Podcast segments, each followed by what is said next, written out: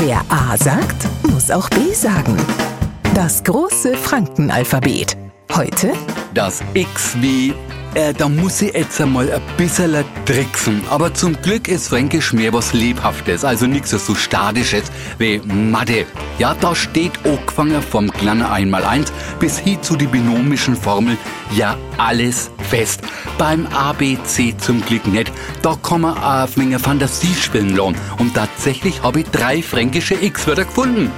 X wie gesund, gesellig, gesenkte Sau.